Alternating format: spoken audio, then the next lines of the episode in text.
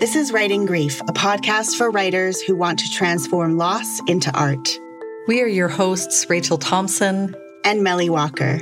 We are writing our own grief stories, some of which are published, and others we've worked on for years. We believe we don't need to write grief alone. And finding other grief writers is magic.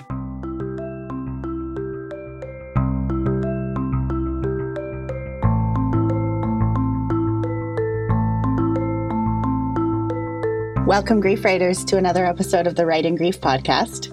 In this conversation, we tried to talk about structure and storytelling, the craft of writing a memoir. As per usual, though, we dig into topics in our own memoirs in progress. And as a result, we'd like to issue you some content warnings in this episode that our discussion includes pregnancy, child loss, childhood trauma, mental illness, suicide, and all the grief. It's, as always, up to you to decide to dive in with us into these topics. And we're hoping that we have listeners out there for whom it's a relief to finally talk about these topics interwoven with writing craft, that we're desanitizing the conversation around how writing works. I also wanted to note that I mispronounced Terese Marie Mailhot's name in the episode and that I'm blaming Trevor Noah for this because I listened to their interview on YouTube before the recording. So for me, this conversation is the heart of the writing part in our podcast's title. We're talking a lot about grief and how to sift through the materials, but it's also just a lot about the technical writing. Looking back, Melly, how do you think we did in saying something about structure? I think we tried to say something about structure. It's still a swirly, whirly topic in my mind. The structure of my memoir has got me confused. And lately, I find myself fantasizing about being a fiction writer, about writing a novel so I can fix all the inconvenient gaps and tricky bits of my personal narrative. I'm reading Doretta Lau's collection of short stories, How Does a Single Blade of Grass Thank the Sun, which is so, so good. And a while back, Doretta visited our writing community to talk about the short story. And when endings came up, endings to stories, she recommended The Last 50 Pages by James Scott Bell. So I've picked it up just this week and I'm hoping to learn something there. But right off the top, this last 50 pages book, the author admits that he's a, as he says, a three act structure guy, which in this episode I say I'll never do, but this is a good reminder to never say never. How's your writing going, Rachel? I'm finding that I'm trying to be a three act structure guy, and I really have to lean into how the writing wants to take shape and, frankly, just what is possible with the time and attention I can give my writing my life is such, and my pandemic life especially such, that writing in short spurts is the most possible, but it's also really fragmented and non-linear writing that comes out in these writing sessions and suited also to how my brain works and how I write. So the form kind of fits the practice for me, and I'm learning to prioritize the practice.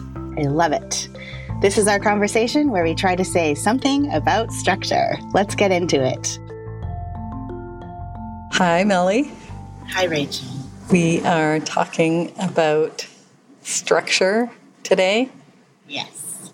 I actually have been writing a lot about structure lately. It's something I'm going to be incorporating into some lessons I'm doing and a newsletter. Every time I do, I get so far along and then I look back at what I've written and think, is any of this about structure? Like, what is structure exactly? so, yeah.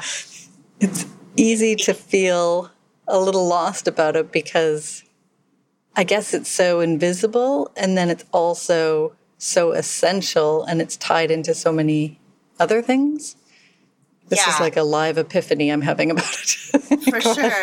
And also, I think there is a tinge of do I have the permission to talk about something that is discussed in academic ways as well? So that's where I feel a little bit doubtful of myself being able to have something new to say because it feels like also an expression of structure that would be new would be to write something that has a new structure. Do you know what I mean? It's almost like you can analyze structure in stories and books that aren't your own. But until you make a new structure yourself, I feel like it might be hard to really know it. Does that make sense? Yeah. It's like, for one thing, it seems like really academic, analyzed a lot. And then the way that we go about it as non academics, neither of us have an MFA, and we are talking about English lit courses, you know, but not necessarily having a full on English lit degree before we started recording. Yeah. And so I think if we come at it from the other way, then it's like through writing a new structure, understanding the structure of our writing. And for me, that's definitely the part that I work on the most, maybe, or I know that I need to work on the most. And so, you know, I'm going to come into this episode with all my references and that kind of stuff, which is always a sign that I'm not quite comfortable exactly speaking in my own voice about it. But then, of course, we're going to talk about our own memoirs and how we're applying structure to those too. Yeah. So we will and, charge ahead or we will meander ahead. I should say. Yeah. we will meander around, maybe yes. not even get ahead. Sure. Maybe we'll run really fast and stay in one place. Isn't it hard the competitive language out of your speech?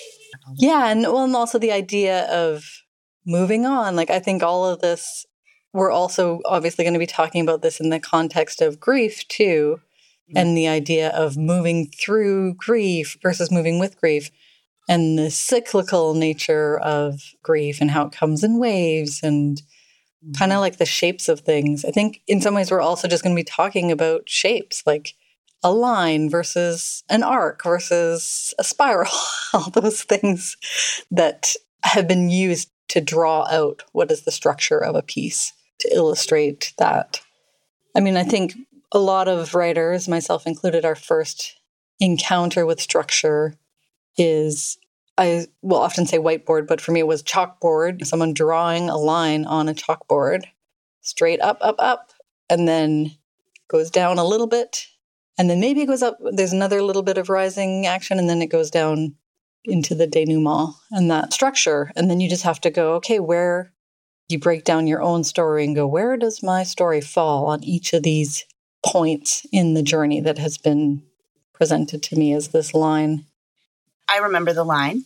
I remember being a bit mind blown, thinking, wow, all stories do that, like all of them. Of course, they don't, but that's what I was taught. I think when we're talking about nonfiction narrative, one of the books that has really stuck with me in terms of understanding and kind of like in a really tough love way.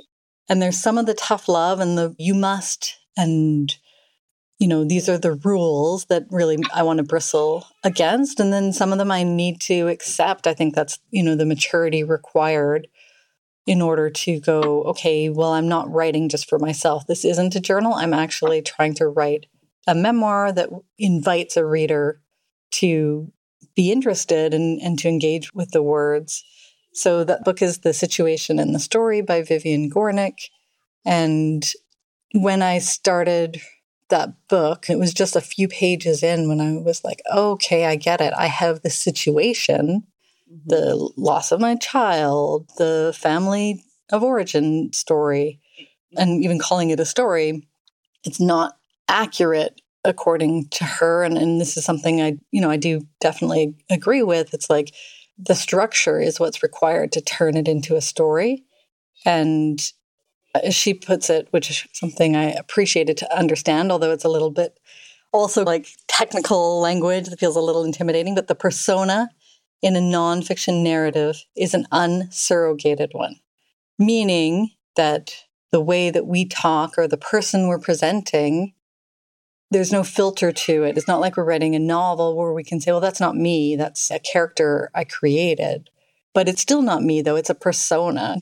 There's no way for us to present an entire life because it would take an entire life to present that. that entire life is lived in all these big and small moments, and some of which can be significant and become part of the story, mm-hmm. but not all of them can be. And it called to mind to me the idea of I always remember this definition of being boring because it's something I try to avoid myself too. But it's from Voltaire of like to leave nothing out. That's how to be boring. And I think that's the whole challenge of writing the memoir, from my perspective, is figuring out what to leave in and avoiding putting everything in. And that's where we start creating the persona and creating that structure. Yeah, I think it's the difference between understanding what happened chronologically and then deciding, yeah, exactly, do you include every single event on the chronology? I have a few times gotten really frustrated with the writing and grabbed my sketchbook and, you know, okay, what actually happened? Had to go, okay, 2007, 2008, mark them out chronologically to see it because it gets fuzzy again when I go into the writing as to why am I including this particular memory and does it fit? Or am I just trying to say, well, there's this context that you need to know, reader, but actually they don't. It's just me explaining instead of shaping a story. And I guess if I think of the word autobiography, that's usually like a chronology of someone's life, whereas memoir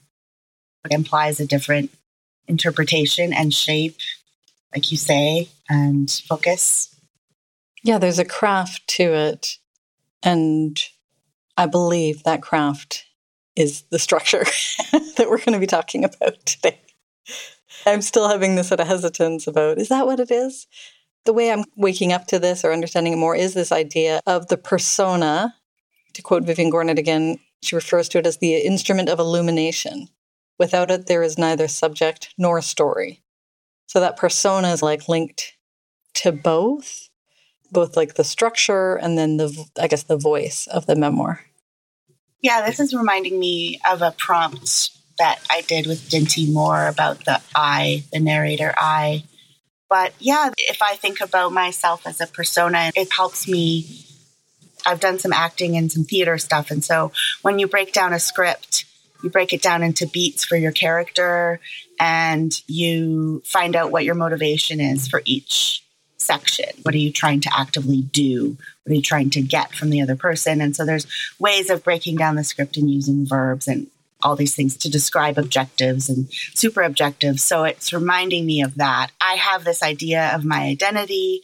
I have this idea of the chronology of my life, but then I have to take those two things and turn them into something artistic where I've made choices about what order they happen in and who this person is and why this person, which is me but not me, does the things she does. It's almost like the difference between a story that's plot, plot, plot, plot, plot to characters who feel real and that the choices that they make in the story feel properly motivated or feel oh, that's why that happened because she chose to do this or she reacted to it like this.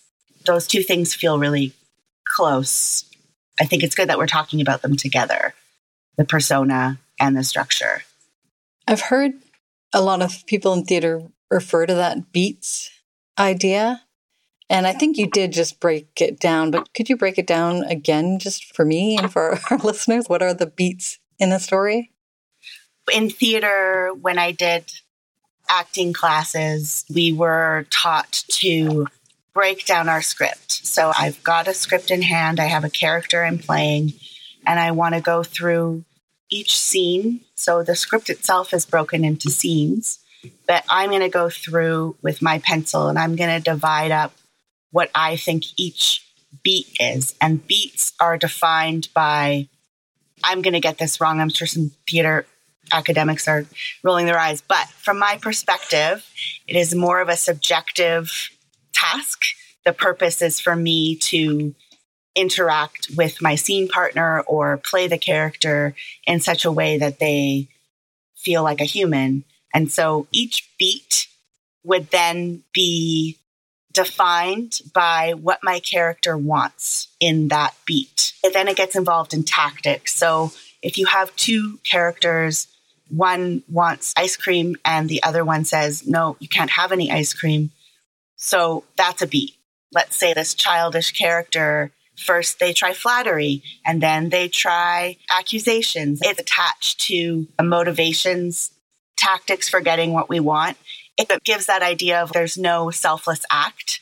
that every single thing you do is, even if you're doing a so called good deed, you are doing it to affirm your humanity, or I want to feel a sense of pride, or I want to assert mm. my giving nature. So those beats would then help you as you're playing the scene would help you really clarify like the verb that what are you doing in this scene there's the yeah. script we're talking about ice cream but this is actually about a power struggle between a child and a parent or this is actually about the fact that one person knows a secret and the other person doesn't like it gives focus to the scene and allows you to conceivably do a better job I don't want to speak for all actors that this is how they do it. I'm sure I'm forgetting the name of what that activity is all about, who came up with it, but that's just what I remember. And so, how that relates to this conversation is understanding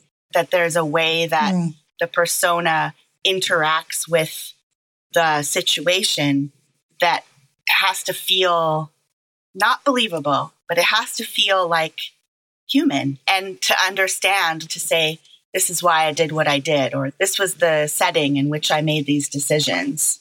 You're calling to mind for me that stereotype, or if it is even that, but just, you know, you see this in movies, I guess, but the actor going, What's my motivation for this scene? What's my motivation? that sounds exactly. Like yeah. What it's, it's all about. it definitely could be made into a humorous thing. And it's not a perfect analogy, but it is interesting, especially when you're writing dialogue. It's what's the point of this conversation? Like, why is this dialogue happening in this scene. And good dialogue is like there's the thing they're talking about, and then there's the subtext, right? So you'd have to know the depths of each character, even if it's not fiction. You'd have to know like what they want, who they think they are, how they go about doing things, what their history is, in order to make that subtext feel real. Yeah. This kind of leads me, I'm going to jump into these questions that I found helped to uncover my memoir structure. And by found, I mean another writer shared them with me, and I don't know the source of these questions. I'm sure they do come from an instructor or a book at some point in their essence. And I think I've also likely mentioned these a bit more obliquely in one of our earlier episodes when I was basically answering these questions about my own memoir, because this is how I kind of keep it all straight in my mind about what is it about? Like, what's my mm-hmm. memoir about? So the first one is what event radically upsets the balance of your life? And the second, and this is why I want to jump here now, is because it's what you're saying is what do you want consciously? Mm-hmm. And then what do you want unconsciously? The third is what is stopping you from getting what you want? So the idea, and I've heard that too about dialogue, that every dialogue in a story, it's like someone wants something and the person they're talking to is not giving it to them it kind of blows my mind a bit that that can be true of every bit of dialogue, but something I want to pay more attention to because it's an interesting idea that dialogue is basically kind of a conflict then between people and likely like yeah it's not about the ice cream it's about something deeper.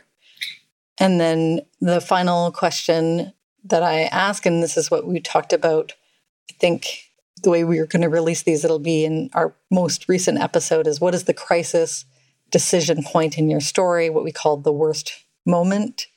Or it doesn't have to be the worst moment, I guess, but yeah. it likely would be mm-hmm. the thing that forces a decision or forces some kind of change. Yes, the before and after, the bifurcating of the life, kind of that, all that stuff.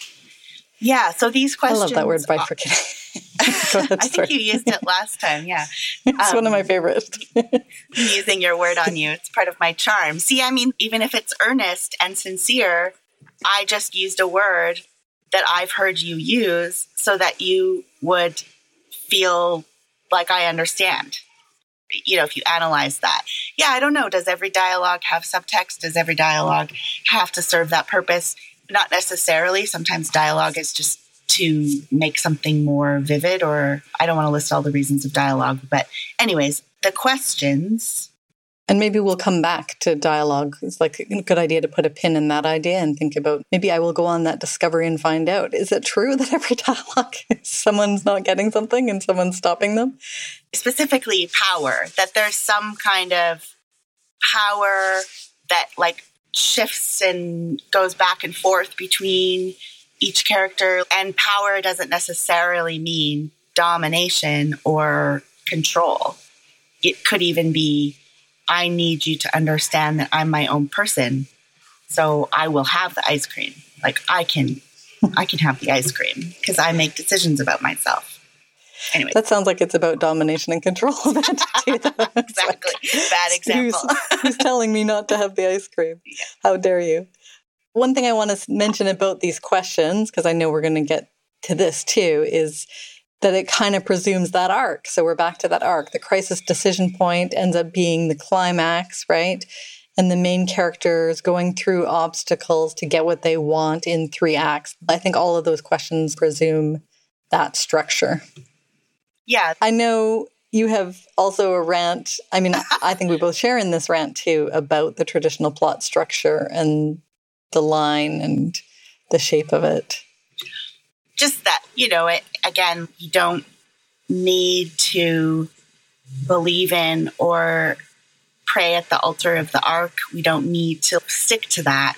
I mean, it comes up in the Jane Alison book where she talks about the arc being very male and it's this quippy line in the book. And then she goes on to describe other shapes. But I was like, oh, yes, good. Okay, this is what I think too. She also thinks that's very male. That's not a new idea for sure. But I feel like we've gotten stuck on this. We're still figuring it out. Meander Spiral Explode was published in 2019.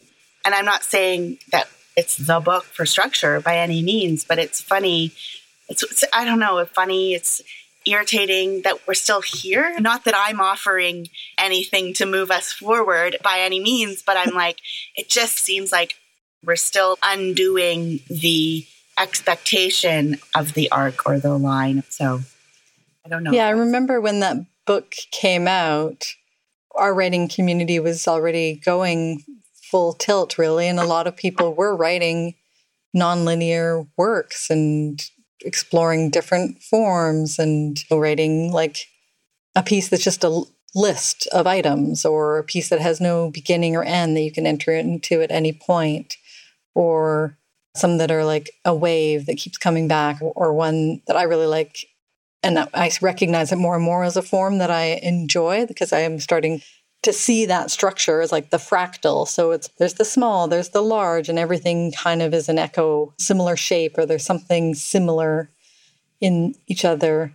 But yeah, I get what you're saying about the frustration of, oh, okay, we needed this book to kind of literally, I guess, explode onto the scene and kind of explode that idea. And I do get the sense just because in my other conversations, my other po- my other podcast, if I can drop that here. Mm-hmm. But I talk to a lot of literary magazine editors, and more and more recently, they talk about how they don't need the traditional structure.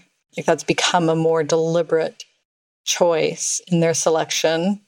And so, what's frustrating is like that somehow what we knew already wasn't really working is now just like the literary or didn't need to be the default that there are other ways that our lives don't happen in a straight line and that there are other ways to tell stories. And those to me are always so much more exciting because the novelty of it the organic nature i think i love how you've referred to it as like working like mycelium fungal networks branches can I quote you on this one too? A giant bowl of spaghetti. it's mm-hmm. all like, yeah.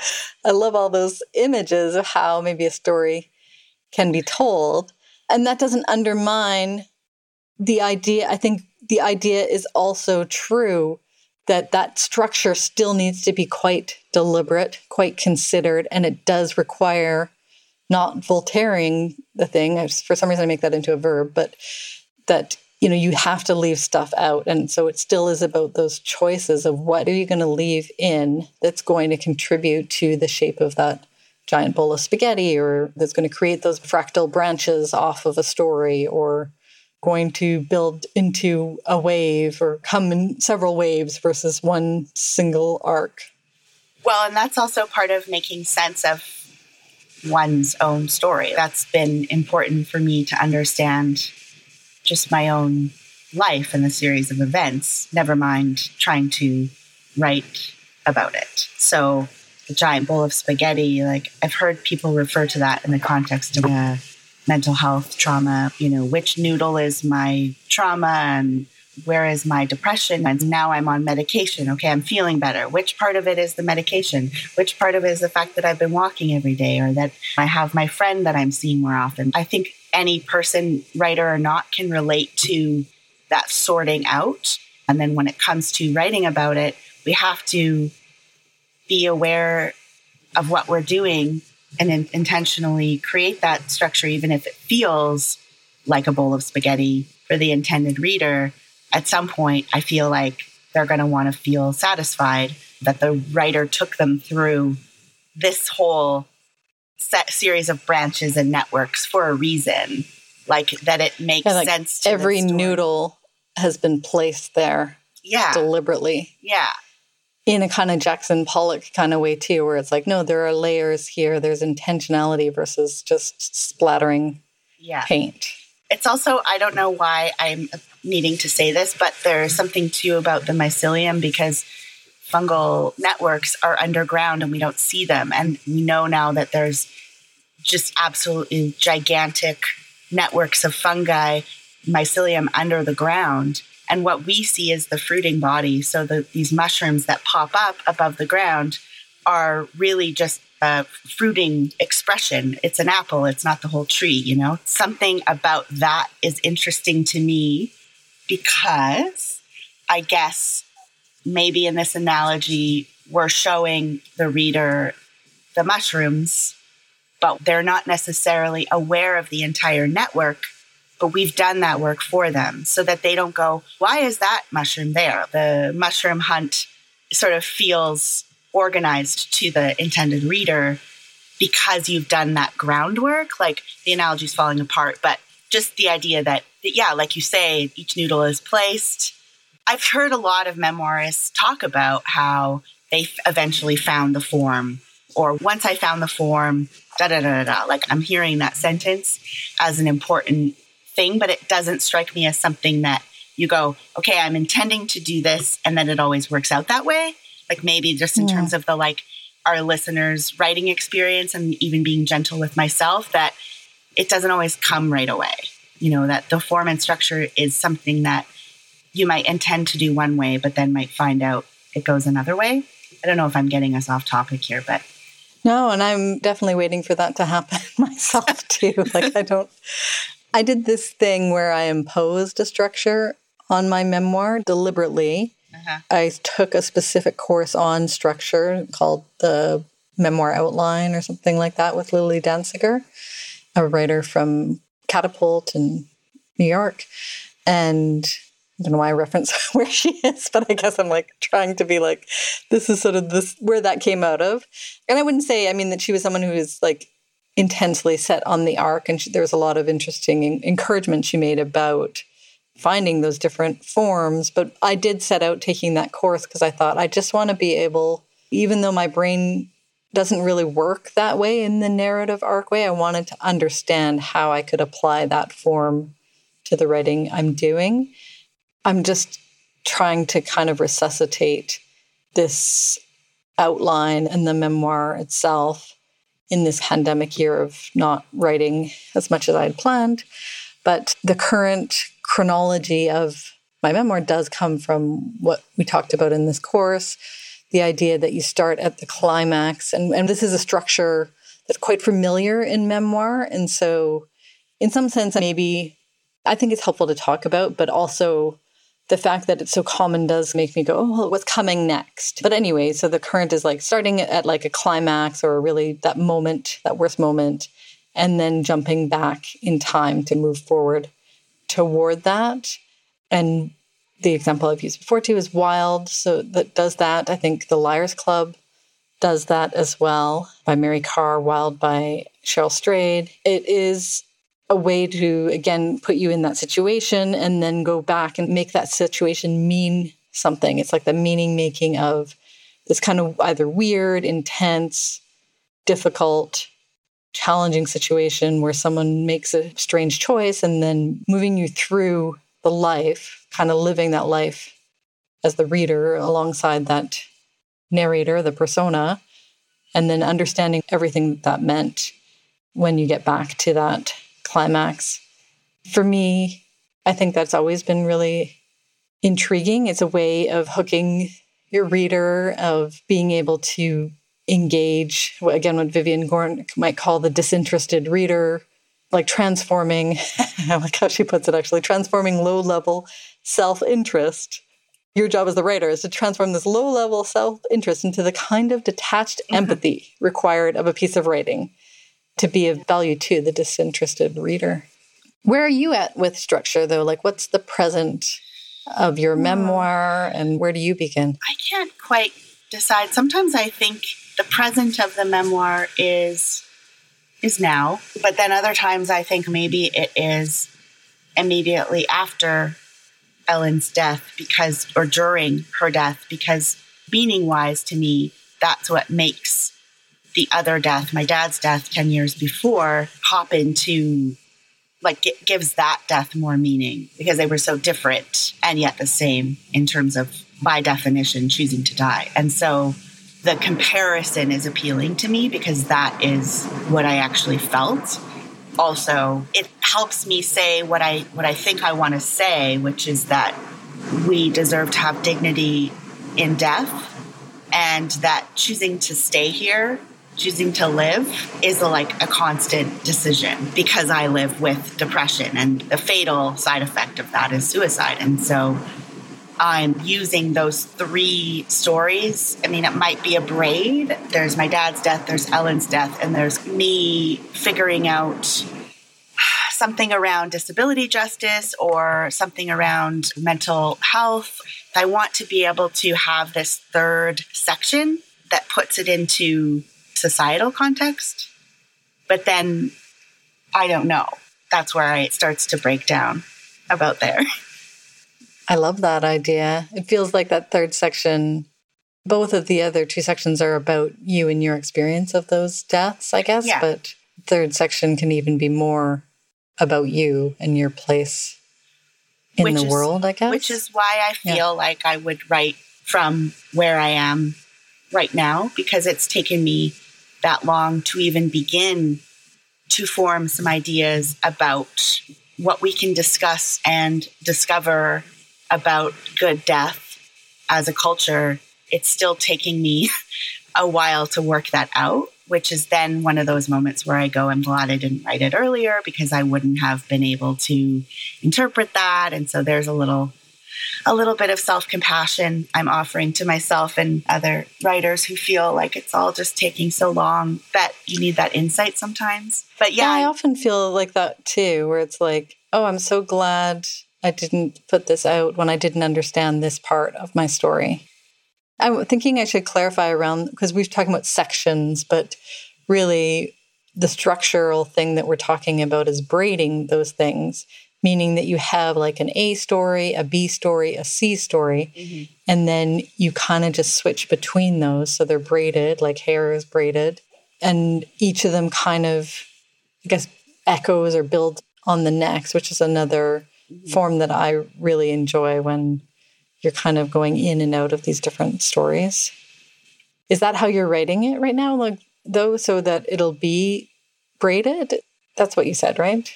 I didn't misunderstand. That is how I've thought about writing it. I mean, I guess, you know, I have written a couple of essays that are braided that are memoir, and one of them is about the two deaths, but it's also not, you know, I submitted it and it was rejected and it's not feeling ready. But the reason I bring that up is because I was about to be like, I've done nothing to explore structure, but then I was like, no, that's not true, Melanie. You have. Yeah. I don't know. One thing I wanted to say is I admire that you have the clarity of your writing from the current present is the present of the memoir, meaning the narrator knows how far back she is reflecting. And, you know, anytime we're reading a memoir, it's clear that it is a future self that's describing the past. That part of linear time, so far anyway, is how that works. But for myself, I have struggled with thinking about where exactly to end because I mean the thing is our our lives are not resolved. We don't reach resolution in our human lives. So how can we like the idea of even having resolution in our memoirs is just the idea of it is challenging. I've even had kind of a thought like, well, if I write this story, if this becomes a memoir and I write it, does that mean that I'll be sort of done dealing with it? Of course not. One of my lines that I've written that kind of sticks with me is one death unsettles all the rest. So the idea that I could be done with it is, of course, absurd. But at the same time, when I'm reading something, when I'm experiencing a memoir, I'm like, okay, where are we talking from? I always want to know that. I just listened to Adrienne Brodeur's memoir, Wild Game. And I was like, is her mom alive? She's talking about her mom this way. Is she still alive? I just was dying to look it up or whatever, but I forced myself to get to the end. On the audiobook, there's a conversation between her and the person who narrated the audiobook, Julia Whelan, I think it is. And she talked about how her mother has dementia. And anyways, there was context that I got to enjoy. But then at the same time, like that book is a good example for beginnings because it begins with her mother waking her up when she's 14 and says she's just kissed her husband's best friend, basically. So then that begins an affair between her mother and this family friend. And the narrator, the writer, is like an accomplice, helps them sneak around. And then, of course, mm-hmm. later, this kind of experience shows up in her own love life. It goes on and on. But that's a bifurcating moment. It was like, if only my mom hadn't woken me up when I was 14 to say I kissed Ben, then what would my life have been like? You can't undo it. It's there and it mm. changed mm. everything. So that's an example of starting at the beginning. But then she does go back a little bit into childhood here and there. Anyways. But yeah, that's actually a great example of starting. There's like the inciting incident, and it is so wild and captivating so that it does yeah. compel the reader, I think, to keep going. Yeah. Whereas like and maybe it's the strangeness of it too but i'm just thinking both of our memoirs doesn't feel to me and i don't think to you that that's where we would start is like oh the bifurcating moment is where now now we're calling it. I feel like at some point our podcast will have t-shirts that say the bifurcating moment on them or something. But yeah. Also I, I know what you mean about wanting to google. I mean i guess you were doing that while you're reading the book. I don't know if you've ever had this experience. I did when I was reading The Rules Do Not Apply by Ariel Levy or Levi. And the reason I read that book, it came out of an essay that she wrote called Backpacking in Mongolia or not quite that, but something in Mongolia. And it is about, you know, miscarriage or it's not quite a stillbirth, it's like 20 weeks or something, but anyway, like a miscarriage, but a really graphic and horrific one that I mean graphic in the sense of not just how she wrote about it, but what happened. It was very intense and without a lot of medical help too, and having to deal with it on her own there. But at the beginning of the story, I mean, the way it's set up too is like I was engaged, I was pregnant, this was my life at the beginning, and within a month, none of these things were true. But then at the end, you know, without I guess there are some spoilers, so skip ahead 10, 15 seconds if you don't want to hear them. But at the end, you're kind of like, well, what happens to the marriage and what happens to, you know, this other, there's this other kind of potential relationship too. Mm-hmm. And so I just had to look it up. And then I was on Goodreads as I was preparing everything for this episode. And I saw that literally other people were talking about how they had to do the same thing. So I wasn't the only one who got to the end was like, well, that didn't feel like the end of your story. Actually, we kind of want to know the next thing. Yeah, I haven't read the book, but just yesterday I came across people talking about I don't know where I was reading it, but anyways, there that part of the reviews, I think even people were like, I needed to know. Why didn't we know? People's almost a little bit like, like kind of bothered. Why and are you I, hiding this? Yeah. yeah, yeah. And also I mean, I haven't read the book, but is that her responsibility to tidy it up for you? It's her life. The book ends and you want to know more. Is that because you were so invested and it was so absorbing and you want to know what happened just because we're curious and nosy? Or is it because the structure wasn't satisfying? Like I think about Eat, Pray, Love, the really big, very well known movies, everything memoir by, uh-huh. why am I blanking on her name? I'm always blanking on the big, big writers' Eliz- names. Elizabeth Gilbert. Thank you. it sounds almost that it's put on at this point that I'm just like I'm too cool to remember Elizabeth Gilbert, but I really I, I do actually really like her and her writing, and I really enjoyed that book too. I read it while I was traveling. It was like one of those great kind of travel books too. I like the shape of it. How it's done in three sections, and they were based on eating, praying, and loving. But clearly, because she's more of a celebrity author now too, you know, a lot of us, myself included, know the next part of her life, how the happy ending of that book isn't a happy ending after all. And there's another love story that's even more intense and, and kind of beautiful. And all of that I've read on social media. I don't I don't even know if she's written a book about that. well, she writes something about marriage, committed. She wrote about her husband. And then yes. there's also the story of her falling in love with her best friend Yes. And I don't know if that's a memoir or if that's, yeah, like you say, is that part of her sharing with her online community.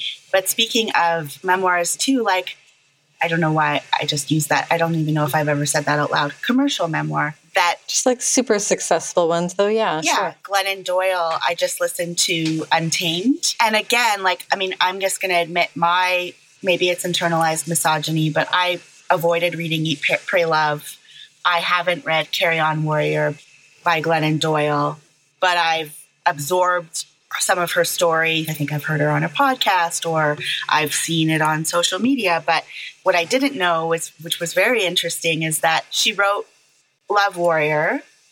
Now, diehard fans are probably going to be maybe getting annoyed with me, but she wrote Love Warrior. She was on the book tour when she met and fell in love with her now wife and her marriage was falling apart. So as she's doing the book tour about her getting sober, having a marriage, being a wife, having children, her marriage to her husband is falling apart.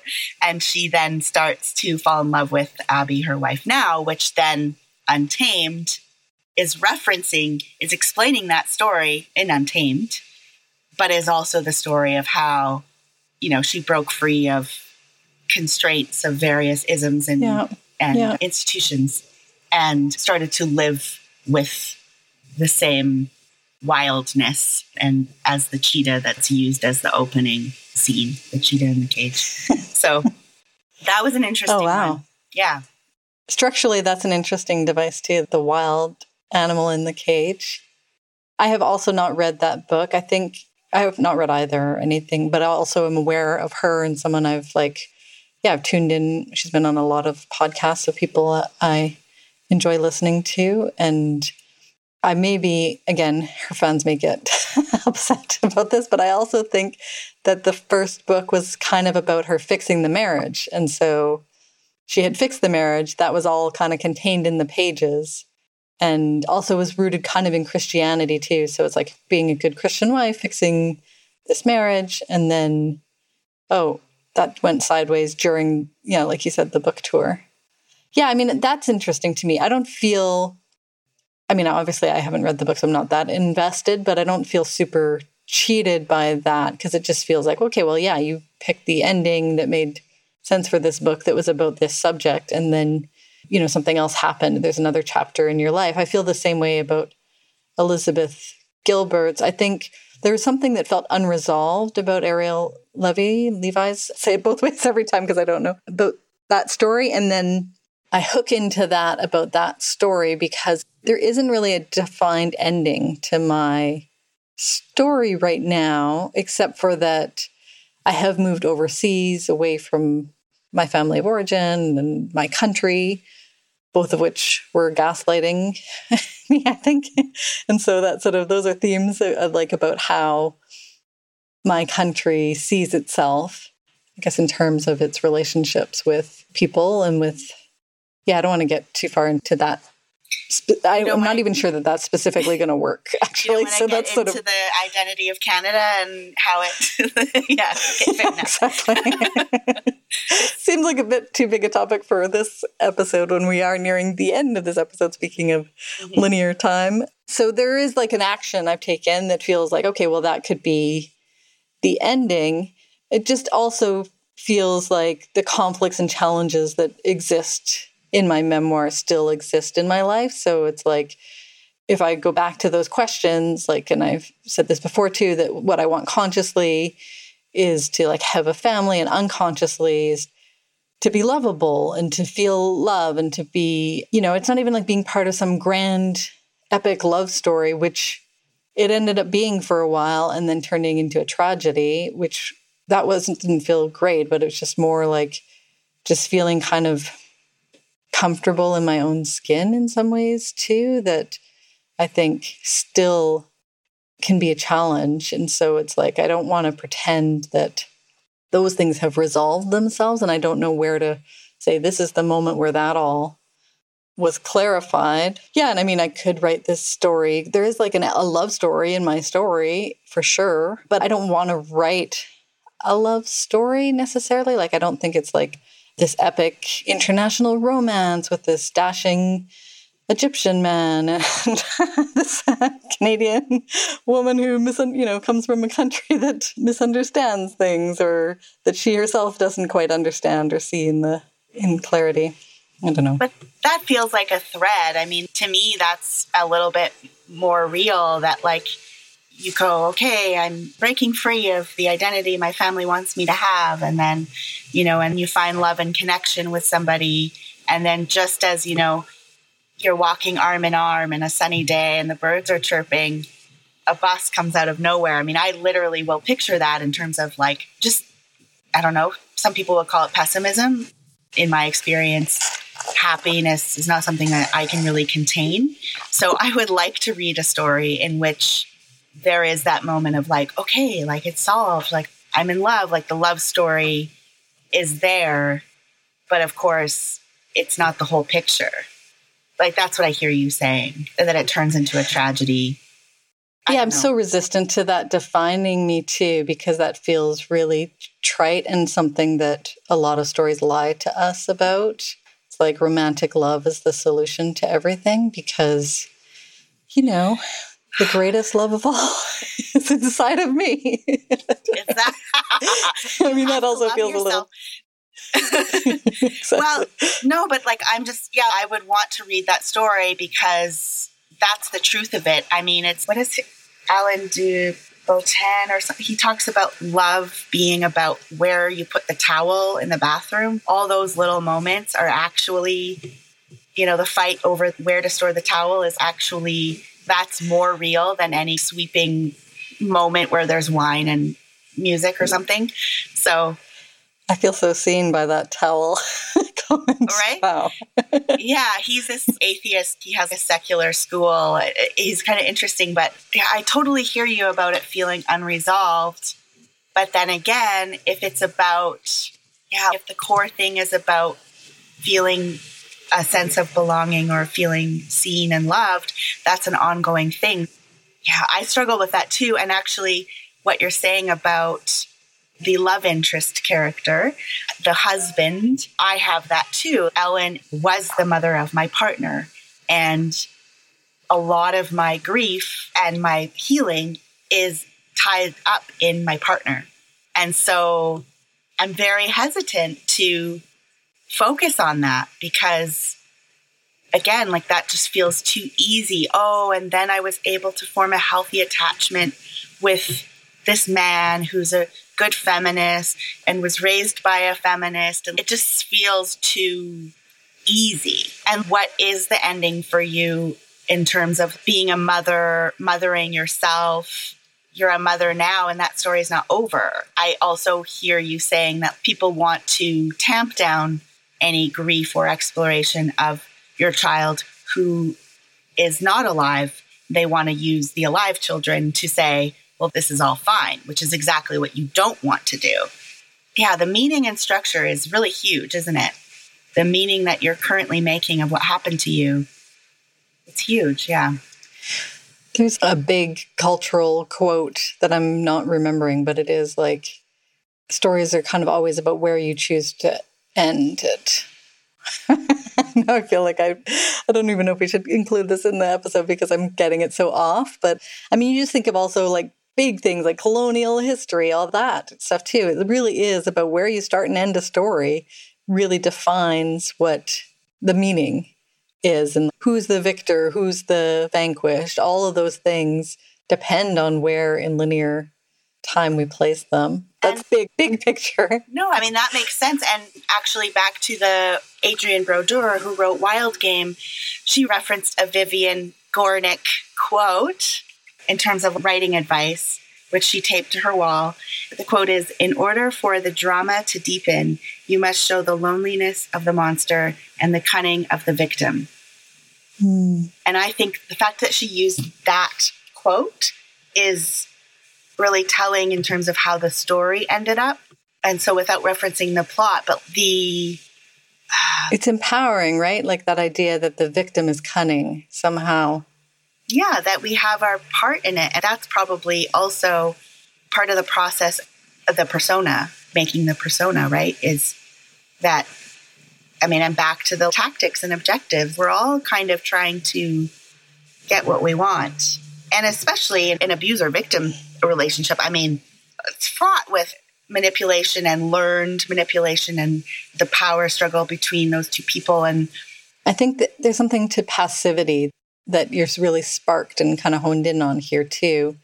Because I think for sure that's where I don't want it to be like, and then this man loved me so well that I knew I was lovable. Like, I don't want that story to be. Yeah. Because that's, first of all, that's just not true. that's not what it was.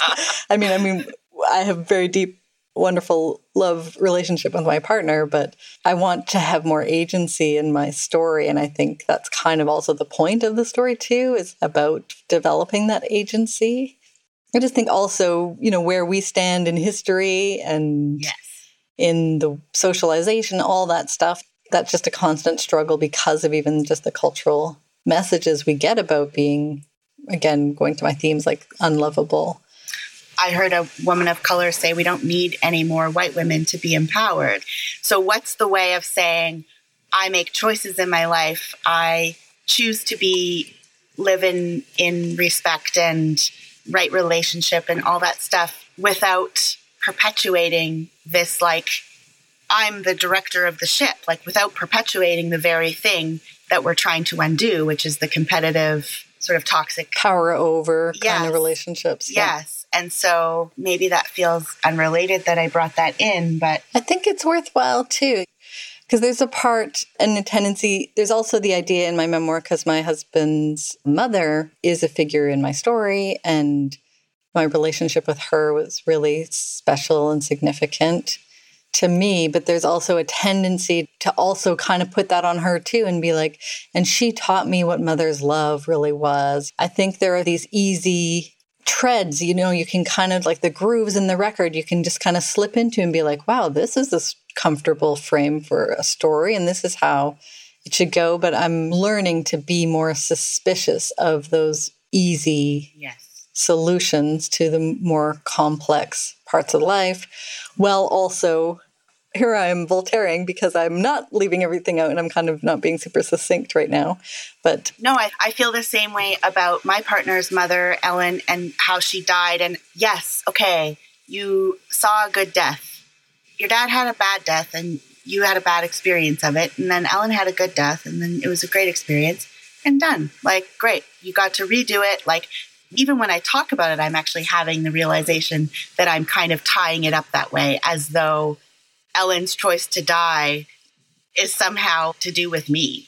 I mean, it's kind of funny, right? In a funny in a morbid way, but yeah, exactly. Maybe we're just unraveling the whole idea of memoir right now too. Though it's like because I mean, I think it is about you though. That's the point of why we write these books too. Then we're like, well, this is my life and my experience of this. And one of the things we enjoy about our conversations like this too is we're just resistant to the tying it up in a bow and to being too neat of a narrative because our lives don't feel too neat. And we mentioned this lightly, but actually, we didn't even get into the idea of there's that linear idea of grief having these five stages too. And our experience of grief mm-hmm. is again not following the prescribed pattern. And so maybe that's like also what kind of creates the tension that we feel with the neat bow for how to structure a story. It would be easy to structure it like this, but it just feels facile and it doesn't have that deep truth that I think we're both looking for. And the truth is related to, for me, and I think I sense this about you too, is that I want to write a book that I could have used, like a book that I would have loved to read. And so if I think about it like that and I have empathy for myself wanting that and empathy for an intended reader who wants that, then I don't want to tie it up because I don't want to read stories like that. So it's almost like I've put that standard on myself, which means that this whole thing is going to take a little, little longer, maybe. yeah. Uh, maybe can we end with this quote from Abigail Thomas?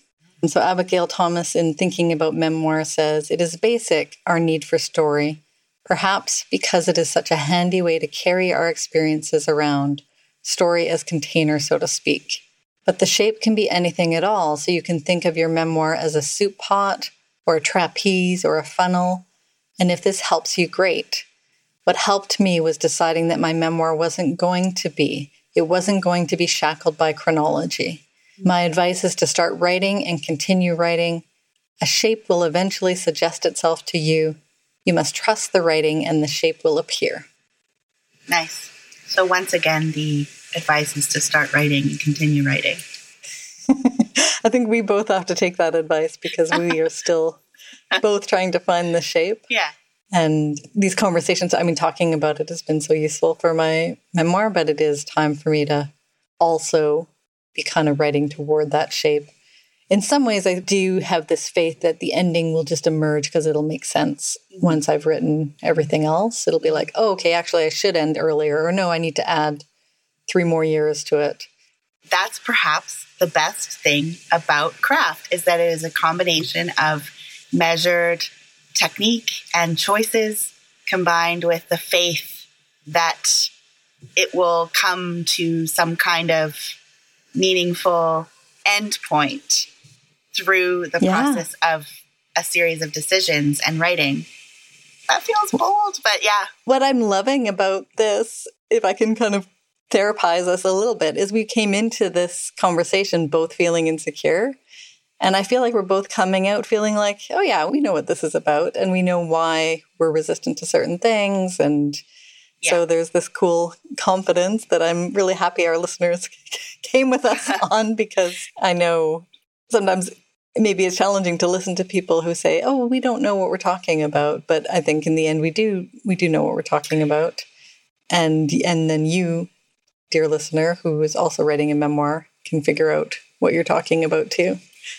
I think it's important sure. for our dear listener and for us to remember that there are memoirs that exist that aren't shackled by chronology, and we have to find them and read them.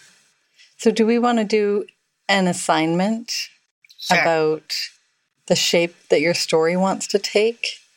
One of the thoughts I had was to write down all the possible places to begin yeah. or end your story. But then sitting where I am too, it's like also just be open to that kind of evolving as you're writing the story too.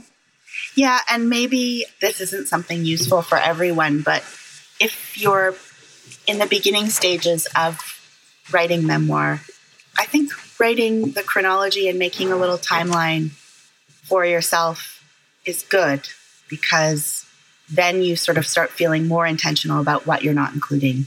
So maybe taking that chronology, that line, and like you say, going, well, if I started here in the middle of the line, in the middle of the timeline, what would that look like? Or if I started here, you know, and then crossing out certain events based on that decision as a way of playing around and mind mapping or free writing or something like that. For sure. Yeah. I mentioned that memoir outline course I did. Again, that's the outline and structure I have currently. I don't think it'll end up there, but Oh my goodness. Having that down made it feel like I have a memoir because I do have a beginning, middle, and end. I have all the things, yeah. the beats. I've hit all the beats. Yeah. but then I'm still want to stay open to more organic ways of structuring it. I definitely am drawn to honeycomb and the idea of repeating shapes, interlocking, and making a larger structure. That's something I would have to experiment with for sure. I got away from the assignment, but I'm just giving myself an assignment. How about that? I love it. Our prompt for you is to map out a timeline of events. Even if these things won't happen in chronological order in your final structure, you will get a good sense of the linear time.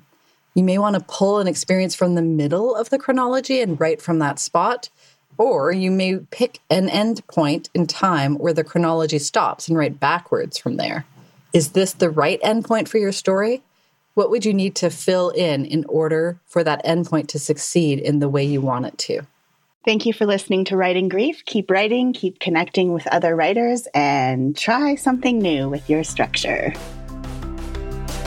Thank you for opening your writing heart to the Writing Grief podcast, created and produced by us, Rachel Thompson and Melly Walker.